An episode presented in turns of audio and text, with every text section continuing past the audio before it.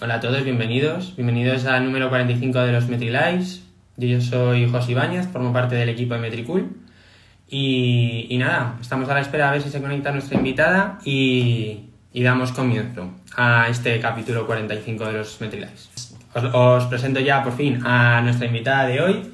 Ella es una auténtica aventurera Esta es argentina, original de Buenos Aires y bueno, no tiene miedo al cambio. No solo se ha mudado de continente, que la gente puede decir, bueno, no es tan raro, pero es que también ha vivido en un barco.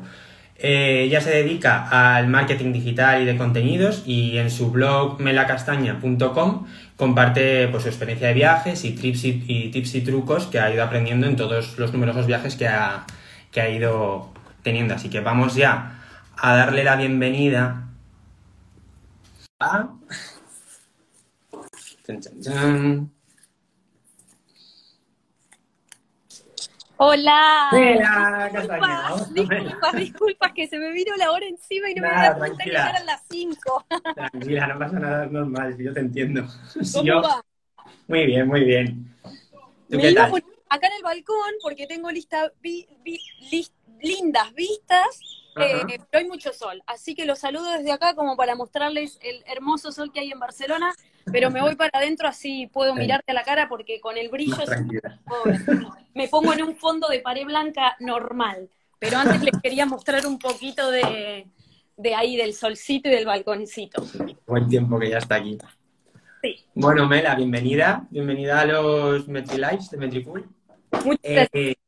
yo quería empezar eh, la entrevista con una pregunta que supongo que te habrán hecho mil veces ya, pero es que has vivido en un barco. Entonces yo quiero saber por qué, cómo surgió la idea de vivir en un barco. Bueno, lo del barco fue un poco con la pandemia.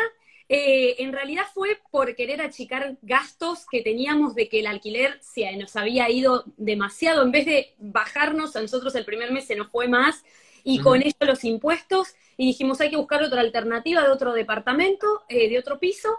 Y en realidad, mientras estaba buscando, decía barco, barco para alquilar, para vivir. Y, nada, dije, ah, bueno, puede ser una buena opción de vivir en otro lugar que no tenga que ver con paredes de concreto. Y nos fuimos al barco y estuvimos 10 meses viviendo arriba de- del, del barco en el puerto de Siches, acá al ladito. Wow. O sea que cuando os pusisteis a buscar, estuve, estáis abiertos a buscar piso de, cual- de- o sea, no os centrabais en un piso normal, o sea, Sí. abiertos a cualquier tipo de posibilidad. Claro, claro, claro. ¿Te habías planteado alguna vez vivir en un barco? departamento, sí, piso. Y cuando leí Barco para Vivir, dije, oh, wow, esto es alta experiencia, puede ser un mundo nuevo, que de hecho descubrí un mundo nuevo que se puede vivir de otra manera, y, y ahí nos mudamos, sí. ¿Y cómo fue la experiencia? O sea, ¿cuál es la, ¿cuáles son las mayores diferencias que has encontrado en vivir en un barco eh, con respecto a vivir en un, en un piso normal? Bueno, primero el espacio de que en mi caso el barco era súper chiquito, hay otros barcos y yates súper grandes, pero en el caso mío era de, de, de espacio chiquito, así que teníamos un poco las cosas guardadas también en un trastero, que es un espacio de alquiler, lo, lo, lo aclaro por si alguien no lo sabe, es un espacio de alquiler que vos podés guardar cosas eh, en un espacio que tenés tuyo, que lo podés pagar por mes. Teníamos como las cosas de invierno, de, perdón, de verano. Y tuvimos, bueno, en realidad hicimos los, los dos cambios de temporadas. Eh, después los, las instalaciones eran las mismas de una casa porque teníamos cocina, eh, heladera, la cama, o sea, un livingcito, una, una mesa adentro y una mesa afuera, tipo terracita para eh, trabajar afuera y mirar el mar, así que eh, fue muy linda experiencia, la súper recomiendo si alguien eh, quiere iniciarse en esa. Eh, yo no descarto en otro momento de la vida volver a arriba de un barco y, nada, sobre todo el contacto con la ver la luna desde la cama, salir y, y tener todo el día sol, por ejemplo, en verano que estábamos a la playa, eh, hermoso, así que súper lindo lo de vivir arriba del barco. Qué guay. O sea, suena súper interesante, me dan ganas a mí de mudarme un barco. ¿Y te ha gustado desde siempre viajar? ¿Es algo que recuerdas desde pequeñita que te gustaba? Sí, la verdad que sí. Eh, lo, lo del blog eh, de viajes y todo eh, arrancó acá en España cuando ya me mudé y cuando llegué empecé a trabajar en marketing en una agencia de viajes. Y ahí fue como que, como que lo consolidé y decir, bueno, me puedo abrir una página propia mía, compartir experiencias, hablar de los destinos, ofrecer asesoramiento y un montón de cosas.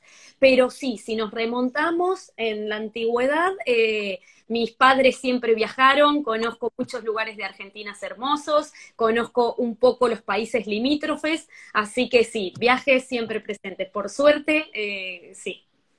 Y a la hora de empezar el blog, sea, el mundo blog, viajes, influencers de viajes y tal, es como un mercado que está muy, que hay mucha gente, ¿no? Entonces, ¿cómo, cómo hiciste para encontrar tu hueco? O sea, ¿cuáles han sido los retos que te has encontrado en el camino? Bueno, uy, es muy difícil esa pregunta porque no sé si encontré mi hueco todavía. Eh, soy de las personas que buscan, buscan, buscan. Así que creo que no, me, no sé si en algún momento voy a decir estoy en el hueco, como decís. Eh, sí, eh, hay de todo. Eh, creo que uno dice, sí, estoy en el mundo del blog del viaje, bloggers de viajes, y sí, la realidad es que yo en, mi perfil tengo un montón de amigos, un montón de colegas que hacen lo mismo, cosas similares, perfiles que comparten así, pero creo que pasa con un montón de rubros, no solo mm. con los viajes. Por ejemplo, mi novio es productor de música y productor de música, DJs está lleno. Y yo en el pasado fui fotógrafa, y fotógrafa había miles y de marketing y contenido de gente que ahora sube reels de cómo triunfar en marketing digital y todo, está lleno. Entonces, bueno, hay, hay un espacio, creo que para todos y para que todos podamos compartir las experiencias. Sí, que hay que lanzarse, ¿no? Al final el miedo a no, a no encontrar tu hueco, como decimos, no tiene por qué frenar, ¿no? Para hacer algo que te apetece.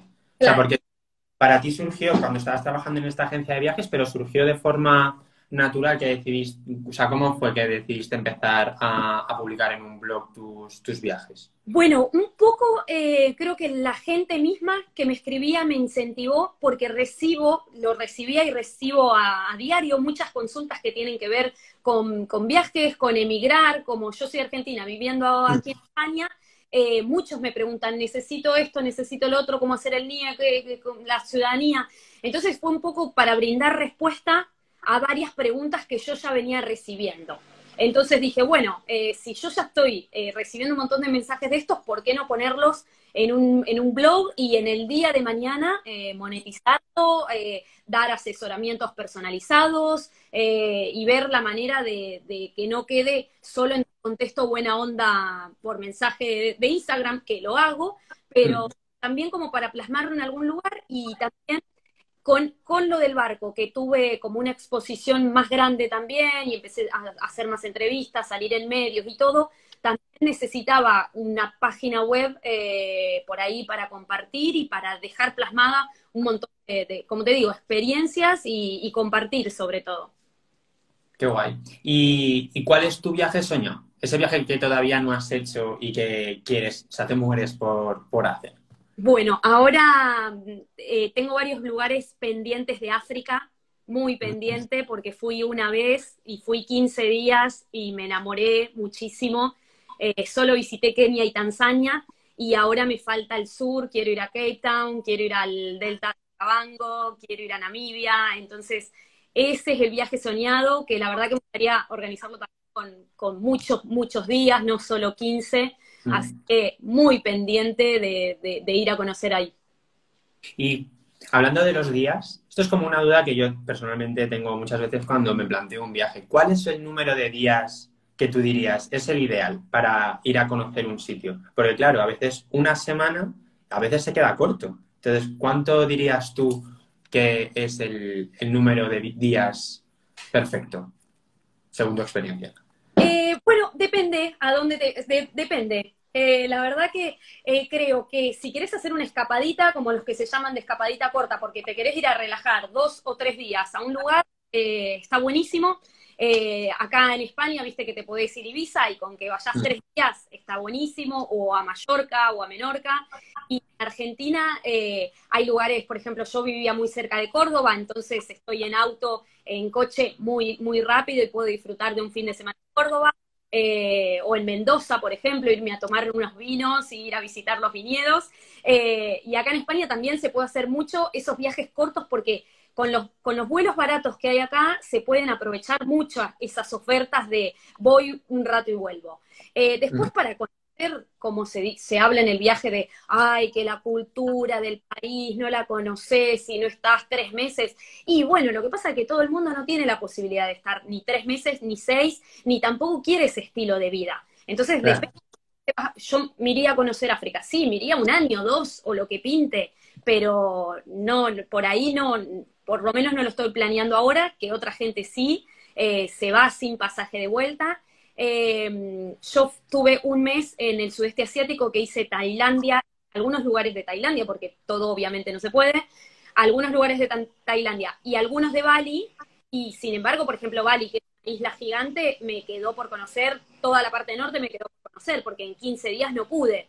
Entonces, bueno, siempre creo que, está bueno también de que si te gustó, eh, te quedan pendientes cositas para volver a ir. Eh, te, mencioné de Kenia y de Tanzania, eh, la verdad que el Parque Nacional Serengeti con los animales y con todos es alucinante y ahí da para dormir cuatro noches eh, en el medio de la sabana africana. Eh, después, bueno, ahí yo soy muy movediza, por eso estoy hablando así rápido y todo, así que yo tal vez me voy un día de playa a Ibiza y te meto tres playas o cuatro, no es que me voy a, a ir a relajar a la arena y estar tirada ahí todo el rato tomando mate. No, no, no, yo voy, vengo, pum, saco foto, vuelvo, me tomo los mates, termino el termo, me voy a comer a otro lado. Es como que meto cuatro o cinco actividades, tal vez, viste, como muy activa, pero entiendo otro plan de que no, yo me voy a relajar, voy a dormir la siesta todo el día en la playa y nada más. Yo odio dormir en la playa, odio, nunca voy a dormir en la playa. Voy a yo también, no puedo. Todo, todo. y mm, Tú te dedicas al marketing digital y de contenidos. Entonces, ¿cómo crees que tus experiencias personales en todo lo relacionado a los viajes te ayudan luego eh, en tu faceta profesional? Eh, ¿El marketing en lo de los viajes o el viaje en lo de los marketing? El, viaje en el marketing. O sea, ¿cómo crees que eso puede... Lo, para mí lo principal es abrir la mente, conocer gente sobre todo, Acá Barcelona me dio muchos amigos de otros países que yo en Argentina no había tenido la posibilidad de conocer tantas personas eh, de otros países. Igual conocí muchos latinoamericanos que, aunque allá estemos más cerca, igual no conocía, y acá sí. Eh, y creo que te nutre, te nutre un montón de ideas, eh, te nutre de creatividad, que vos podés, tenés por ahí más herramientas, podés llegar a desarrollar de ver cosas diferentes. Porque mm si no viajas, igual podés viajar con libros, que sé que mucha gente lo hace, podés viajar leyendo, podés viajar mirando cosas en internet, mirando videos y todo, pero, mm, pero también es como que te avisa más información. Entonces en eso yo creo que me ayudó. Qué guay, qué interesante. Y mm, bueno, mucha gente tiene como esa espinita clavada, ¿no? De, de tener una vida un poco más nómada, ¿no? De poder Mm, viajar más o incluso eh, vivir en distintos sitios y demás. Pero muchas veces estas personas se sienten que, que, no pueden hacerlo, ¿no? Porque tienen ataduras o porque sienten miedo a lanzarse. ¿Tú qué les dirías a esa gente que quizá siente esa, ese deseo de, de, viajar más o de conocer más mundo, pero luego a la vez, pues como que hay algo que les, les echa para atrás? Bueno, lo primero que yo estoy diciendo en estos días es que hay un montón de carreras y cursos emergentes, entonces por lo menos para los que están viendo, los conectados, si son jóvenes de que todavía no saben qué estudiar, a qué dedicarse y sobre todo que se fijen en las carreras en auge que hay, en los empleos que hay online y también para la gente grande que está con ganas de cambiar de rubro, lo que sea. Eh, a mí me, encanta recomendar toda esta parte online que hay desde viajando o sea desde eh, donde quiera. Eh, pero creo que también la pandemia ayudó a que muchos trabajos que no existían online ahora existen y además los que ya existían se están desarrollando mucho más, entonces creo que hay que meterle a, eso y tener independencia geográfica. Después, si te querés ir moviendo, si no, si lo vas a usar para tus vacaciones, si no, lo que sea, eh, cada persona es un mundo, porque como decís, a todo el mundo por ahí, algunos tienen la espinita, pero algunos no, no, nunca se van a atrever o no tienen la personalidad para cambiar de país. Eh, yo, mm, sin más, o sea, mi hermana, eh, por ahí no cambiaría de país. Y, es, y fue criada igual que yo, con las mismas herramientas, estudió todo, eh, pero sin embargo ella piensa distinto y por ahí no se atrevería a salir de Argentina. Claro. Porque yo sí. Es como, bueno, no sé, a mí vi otra cosa que en el mundo que ella no lo vio y sin embargo somos igual, eh, eh, muy parecida además físicamente, nos llevamos un solo año de diferencia y por los amigos o con lo que fuera tenemos mentalidad muy distinta. Entonces, cada persona es un mundo y, hay que ver lo que quiere hacer realmente cada uno. Eh, es difícil salir de la zona de confort, pero a la vez es lindo y es desafiante, te da miedito, pero a la vez sentís que lo lograste si salís entonces, a mí por lo menos eh, voy cayendo en distintas zonas de confort y a la vez voy tratando de salir de esas zonas y ir moviéndolas, moviéndolas. ¿Y, cuando te mudaste a Barcelona de, Argentina, o sea, cuáles fueron los, o sea, como los retos? O, quizá, mejor, la pregunta estaría mejor, o sea, ¿qué miedos tenías que luego al final no se cumplieron? Que pensabas, oh Dios mío, va a pasar no sé qué, y luego cuando llegaste aquí dijiste, ah, pues igual no es para tanto. Sí. Mirá, yo vine en 2016 primero a hacer un viaje, un Eurotrip, que pasé por varias ciudades y llegué a Barcelona y me enamoré de Barcelona y dije, quiero vivir, quiero vivir, quiero vivir acá.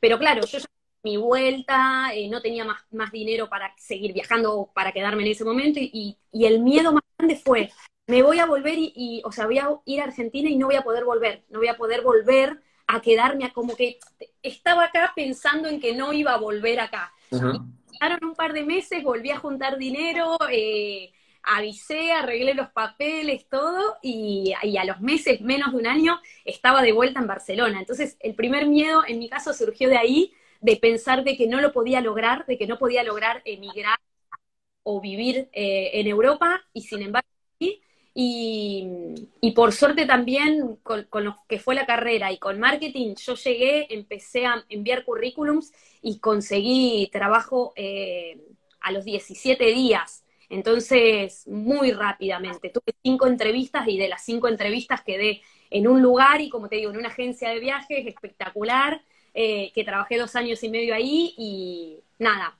tremenda experiencia. Entonces, como que todo me ayudó también a conseguir departamento muy fácil, que a un montón de, de gente le cuesta. O sea, mm. yo apenas supe que me mudaba, empecé a escribirle a amigos eh, cómo conseguir departamento en Barcelona. Y mi propio jefe en ese momento de la agencia de publicidad que trabajaba en Rosario, me dijo, yo tengo una amiga en Barcelona que a veces tiene un piso en alquiler. O sea, lo conseguí antes de mudarme acá, ya sabía dónde iba a vivir. Entonces, como que también es moverse, como te digo, buscar. Eh, yo no, agoté todos los amigos que tenía escribiéndoles a ver qué, qué puedo hacer. No es que, bueno, cuando llego veo, no, no, no, yo ya antes había, había eh, hecho contactos para poder llegar y bueno, viví dos años en el gótico, o sea, llegué, llegué, tenía departamento, viví ahí en el gótico, conseguí trabajo en la agencia, entonces como muy, muy rápido todo, que, nada, todo bien, siempre saliendo bien. Qué guay, qué fluido. y mm, has trabajado también en como freelance, ¿no? En temas de marketing. Eh, me gustaría saber cómo fue, o sea, ¿Cómo has sentido tú el cambio de trabajar en una agencia a luego dedicarte a, la publicidad y al marketing de contenidos y demás por tu cuenta? O sea, ¿cuáles son las diferencias que más has notado? Bueno, un poco el equipo, a mí, eh, en este caso, la agencia de viajes que, iba acá a la oficina todos los días, éramos 27 más o menos y nos llevábamos súper, súper, súper. En la heladera había cerveza, así que después de las 8 de la noche siempre nos quedábamos de after work ahí tomando una cervecita. Eh, y claro, después estás solo en tu casa eh, y además que cambias los horarios, por ahí no tenés bien establecido qué cortás, eh, y no terminás a las 5 y terminás a las 8 o a las 9. O también lo que me pasa como freelance es que tengo clientes. Eh, una chica está en Brasil y también de Argentina. Entonces los horarios son muy diferentes y tal vez 9, 10, 11 de la noche estoy contestando mensajes a clientes, pero bueno, es lo que uno como freelance también eh, tiene que, que pasar, ¿no? Claro. ¿Y, cuáles han sido los, retos más grandes? O sea, entiendo que quizá conseguir clientes es un gran reto para cuando empiezas como, autónomo, como freelance. O sea, ¿cómo, cómo te enfrentaste a esa situación de tener que buscarte tú tus propios clientes. Sí, es lo más difícil, es lo que se lucha medio día a día eh, para buscarlos, para conseguirlos, para mantenerlos también, porque a veces, eh, más allá de conseguirlos, es difícil mantenerlos.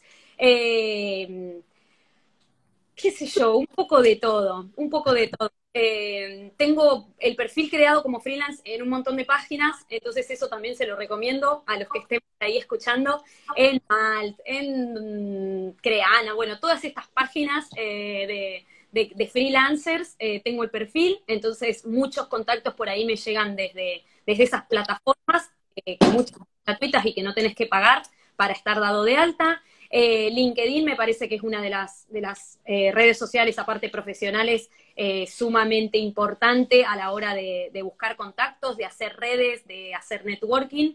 Y sobre todo también los, bueno, marca personal, porque yo creo que siempre trabajé en mi Tagna, y lo que pasa es que yo desde siempre estuve metida en un montón de lugares, es la realidad. Yo soy, como te digo, de moverme y, por ejemplo, mientras vivía en Rosario, eh, que de hecho a Leo, tu amigo, va, no sé mm. si, pero creo que sí, colegas, eh, Leo lo de todas las cosas que yo hacía en Rosario, porque yo estaba metida en el, en la Asociación de Profesionales de Marketing, en criar mujeres emprendedoras, en el TED, en el TED TDX, entonces me gustaba Endeavor, por ejemplo, me gustaba meterme eh, en un montón de asociaciones, eh, ser voluntaria de estas asociaciones también, que te dan muchos contactos, Entonces ahora, bueno, estamos más en la virtualidad, por eso menciono LinkedIn como red social para, para hacer networking, pero eh, eventos presenciales fui miles y todos los que me puedo anotar, por ejemplo, ahora webinars y capacitaciones online para conocer gente, bien me anoto. Entonces los contactos siempre son fundamentales y también venderse, que la gente sepa lo que vos sabés hacer. Claro. Y cambiando un poco de, tema, o sea, pero no mucho, tú como trabajando como freelance, también sé que das clases y todo el tema de los viajes, ¿cómo, cómo lo haces? O sea, ¿cómo, cómo haces para conciliar tu, tu, trabajo con tus clases, con los viajes, todo? ¿Cómo, ¿Cuál es el truco, el secreto? Bueno, eh, por suerte, algunos de, bueno, acá hay alumnitos conectados, un besito porque hay algunos alumnos. Eh, bueno, estuve practicando un poco el tema de lo de la productividad y como te decía antes, lo de los horarios, eh, la listita de prioridades, saber qué tenés que entregar, qué tenés que hacer. ahora, por ejemplo, estoy corrigiendo los trabajos finales del curso que terminé. Así que terminar eso, corregir todos los trabajos que son como 80 y como para pasar a, otro trabajo, a hacer otra cosa. Eh, complicado, pero bueno, como te digo, con, listitas de prioridades, agenda, tengo completa y saber qué vas haciendo y yo me considero media multitasking, eh, entonces voy medio que cambiando de tarea a, cada rato y sacando, sacando, hay que hacer esto, pum, lo hago así. ¿Y qué, es lo que más disfrutas de, tu trabajo? o, sea, puede, o sea, tanto en el tema de, de como freelance, de marketing y demás, y también en el, en el, blog, en el blog de viajes, porque aparte del tema de los viajes, ¿cuáles son las partes de, esa otra faceta tuya que más disfrutas? Eh, claro, eh, relacionado con lo de los viajes, bueno, ahora estoy un poquito en pausa. El último viaje largo que hice fue en abril, que me fui tres meses a Costa Rica y ahora, em, desde abril, o sea, estoy acá en Barcelona sin moverme, por así decirlo, sino que hago cosas diarias de, de durante el día. Em, entonces, eh, los viajes, claro, no estoy organizando algo como ni moviéndome mucho, eh, también por el tema de la pandemia, por todo esto que ya saben. Mm. Eh, entonces también acá en verano es más caro viajar, entonces prefiero guardarme julio y agosto y viajar en septiembre, octubre. Eh, total, los, los paisajes son igual, así que estoy haciendo como una pausa de, bueno, ahora me dedico a trabajar a full y por ahí en septiembre organizo otra cosa. Eh, ¿Qué más? lo del blog, bueno, sí, tengo también al, como en la agenda eh, ciertos días de la semana dedicarle a hacer las publicaciones, a hacer los textos, a compartir. Y también como tengo el perfil de Instagram tan activo, lo tengo que tener más activo aún. Entonces también le dedico mucho tiempo. A veces quisiera dedicarle mucho más, porque encima una es community manager y a veces es casa de herrero, cuchillo de palo, porque termino haciendo un montón de contenido para todos los clientes tengo, pero después para el mío es como, ay, hace una semana que no publico, tengo que publicar algo, ¿viste? Entonces, ahora me, calmé un poco también, como la ansiedad de, tener que publicar, pero quiero obviamente siempre tratar de hacer contenido de valor, tratar de hacer contenido que sirva, y por ejemplo, en, ahora están, por lo menos lo que es mi perfil, mucho, mucho interés en lo que es migrar, en lo que es venirse a vivir a España. Entonces estoy haciendo mucho contenido que tiene que ver con eso porque veo que también mi público le interesa eh, por ahí trabajar en remoto, trabajar como freelance, viajar y trabajar. Entonces, eh, tratando de, inspirar, siempre tratando de inspirar y compartir experiencias sobre, sobre esos puntos de vista de la vida. Y mm, de todos los viajes que has hecho, ¿cuál sería tu top 3? El que dirías, estos son los tres viajes que tienes que hacer sí o sí en tu vida, no te puedes perder. Sí, mira, arranco con el español que amo, que es la isla de acá enfrente, Formentera, porque la, la amo, la amo, es el puto paraíso y la verdad que hay un montón de paraísos en el mundo, pero este lo tenemos acá enfrente, se puede ir fácil eh, y, y es lo más. Y estuve en playas hermosas del mundo y Formentera sigue siendo una locura, una locura. Eh, me gusta mucho la playa, así que el segundo podio se lo doy a Zanzíbar, que es en Tanzania y es una de las playas que vi en este viaje a África. Zanzíbar también, no sé quién gana, o sea, creo que Zanzíbar gana Formentera, pero porque es África y porque es distinto y porque ves otras claro. eh, y todo, pero Zanzíbar es increíble, increíble de ahí de, de Tanzania. Em, y me quedaría al top 3, eh, voy a decir una de Argentina, eh, la Patagonia, obviamente, porque tenemos Bariloche, el Bolsón, Villa Langostura, el Camino de los Siete Lagos, eh, que es absolutamente hermoso, hermoso, hermoso. Así que el Camino de los Siete Lagos, ir un día a cada lago y dormir un día en cada lago, es como increíble. Me lo apunto. Bueno, y pues no sé si la gente que está viéndonos tiene alguna pregunta que quiera quiere hacerte. Eh, mientras les dejamos pensar, eh, aquí es costumbre en los MetriLives eh, que el invitado anterior deje una pregunta ciegas al invitado siguiente, ¿no? Entonces, yo te voy a hacer ahora la pregunta que nos dejó nuestro invitado anterior y luego tú tendrás que dejar la pregunta al siguiente sin saber quién es, ¿vale? Puede ser de lo que quieras, o sea, no tiene que estar relacionado a ningún tema en concreto. Muy bien.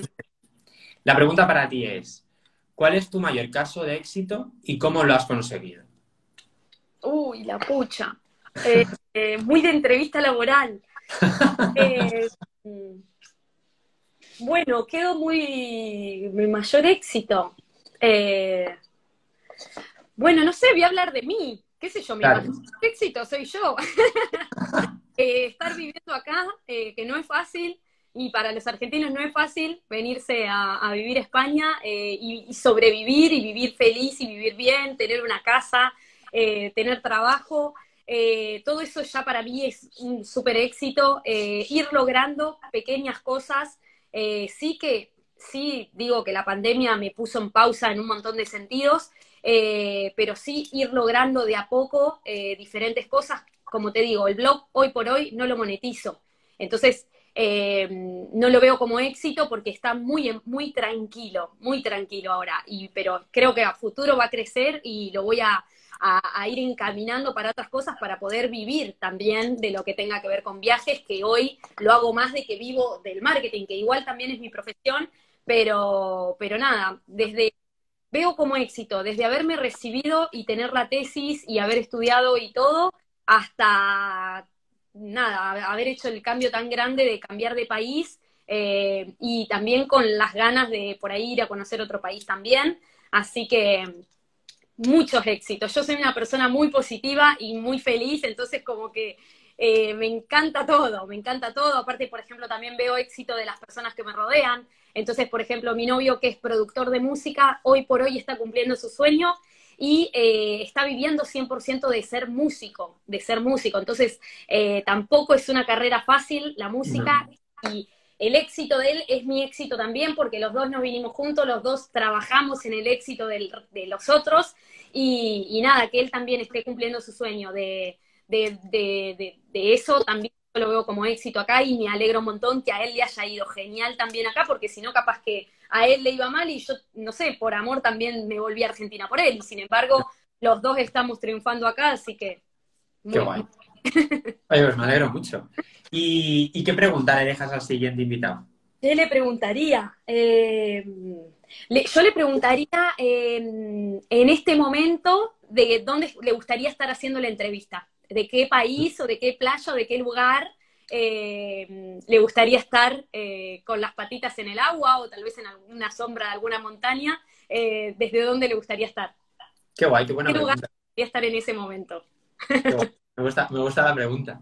¿Y tienes algún otro destino en mente? O sea, por ejemplo, ahora estás en Barcelona, pero mm, ¿dónde te gustaría decir, venga, hago las maletas y me, mudo a, a, este sitio? ¿Cuál sería el sitio que te gustaría? Bueno, tenía pensado en algún momento irme a Irlanda porque hay muchas empresas IT también, y entonces dije, bueno, es, me, gustaría la verdad que ir a probar y si puedo trabajar también en alguna de las IT grandes fintech que hay en Irlanda, me gustaría, y además para desarrollar también más el inglés, que por ahí lo tengo medio medio. Eh, pero claro, me gusta tanto el sol y la playa que siempre es como una duda de sí, me voy a ir a Irlanda, al frío, es como, mm, no sé. Eh, pero bueno, mm, Ámsterdam también cuando lo visité me encantó como ciudad, eh, Berlín. de la música, por ejemplo, si voy con, con, Iván y Berlín es como la meca de la música, entonces también es un destino que los dos decimos, bueno, podríamos llegar a momento. Tenemos un proyecto de música entre los dos que se llama Silent Fucking Disco, que son auriculares, eh, alquilamos auriculares para eventos en silencio. Entonces, más allá de que él solo músico, también tenemos un proyecto musical, a mí me encanta también el rubro de la música, estoy como un programa de radio también que él hace acá. Entonces, eh, nada, varios destinos, la verdad que me, me gusta. Si me decís el sudeste asiático también, por ahí que sale un poco barato vivir y está en auge para los nómadas digitales que un montón se van a vivir allá y también me tira un poquito ir a Bali. Pero bueno, hay que ver, hay que ver qué pasa un año o dos. Eres una mujer de mundo, eso está claro. Mira, por aquí he visto que nos han dejado una pregunta sobre eh, vivir en, Cataluña y el catalán. Sí. ¿Fue, ¿Fue un impedimento? El, o sea, ¿te viste que, tenías, tuviste que aprender catalán o, que te exigían saber catalán en los trabajos o en la vida? ¿Cómo, cómo fue? Eh, sí y no. Eh, como conté, mi primera experiencia fue, em, fue ahí en Cananga y era muy internacional.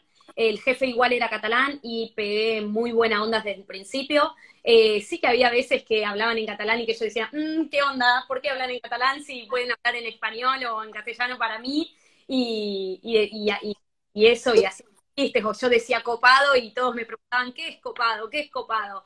Eh, así que está bueno ese intercambio de palabras, eh, pero mm, fue una traba, eh, más, más que nada este año, por esto mismo de buscar clientes y lo que sea, de que hago contenido y que, claro, acá hay muchas empresas que piden contenido en catalán, entonces sí es una, una barrera. Es una barrera que se puede ver como negativa y la verdad que hay un montón de ofertas que no puedo aplicar porque es una barrera. Así que si alguien quiere venir y quiere estudiar catalán, que tampoco es tan complicado y un montón de cursos gratuitos, bienvenido sea.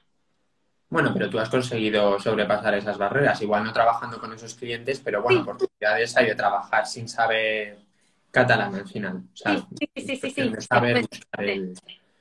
Bueno, pues muchísimas gracias por, tu tiempo, Mela. Ha sido súper interesante. otra vez por llegar tarde. Eh, nada, no te preocupes.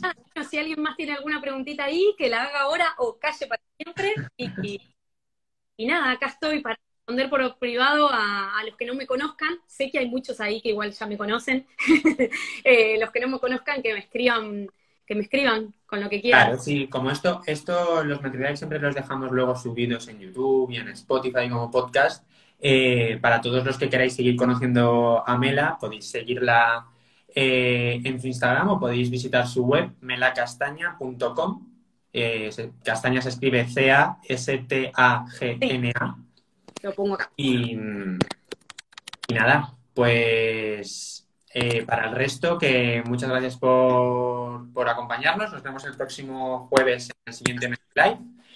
Eh, y, nada, Mela, pues muchísimas gracias. Ha sido un bueno, placer. Justo, eh, gracias a vos por tu simpatía y por tus preguntas.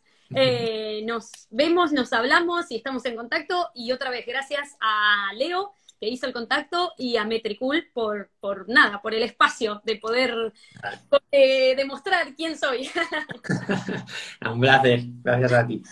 Hasta luego.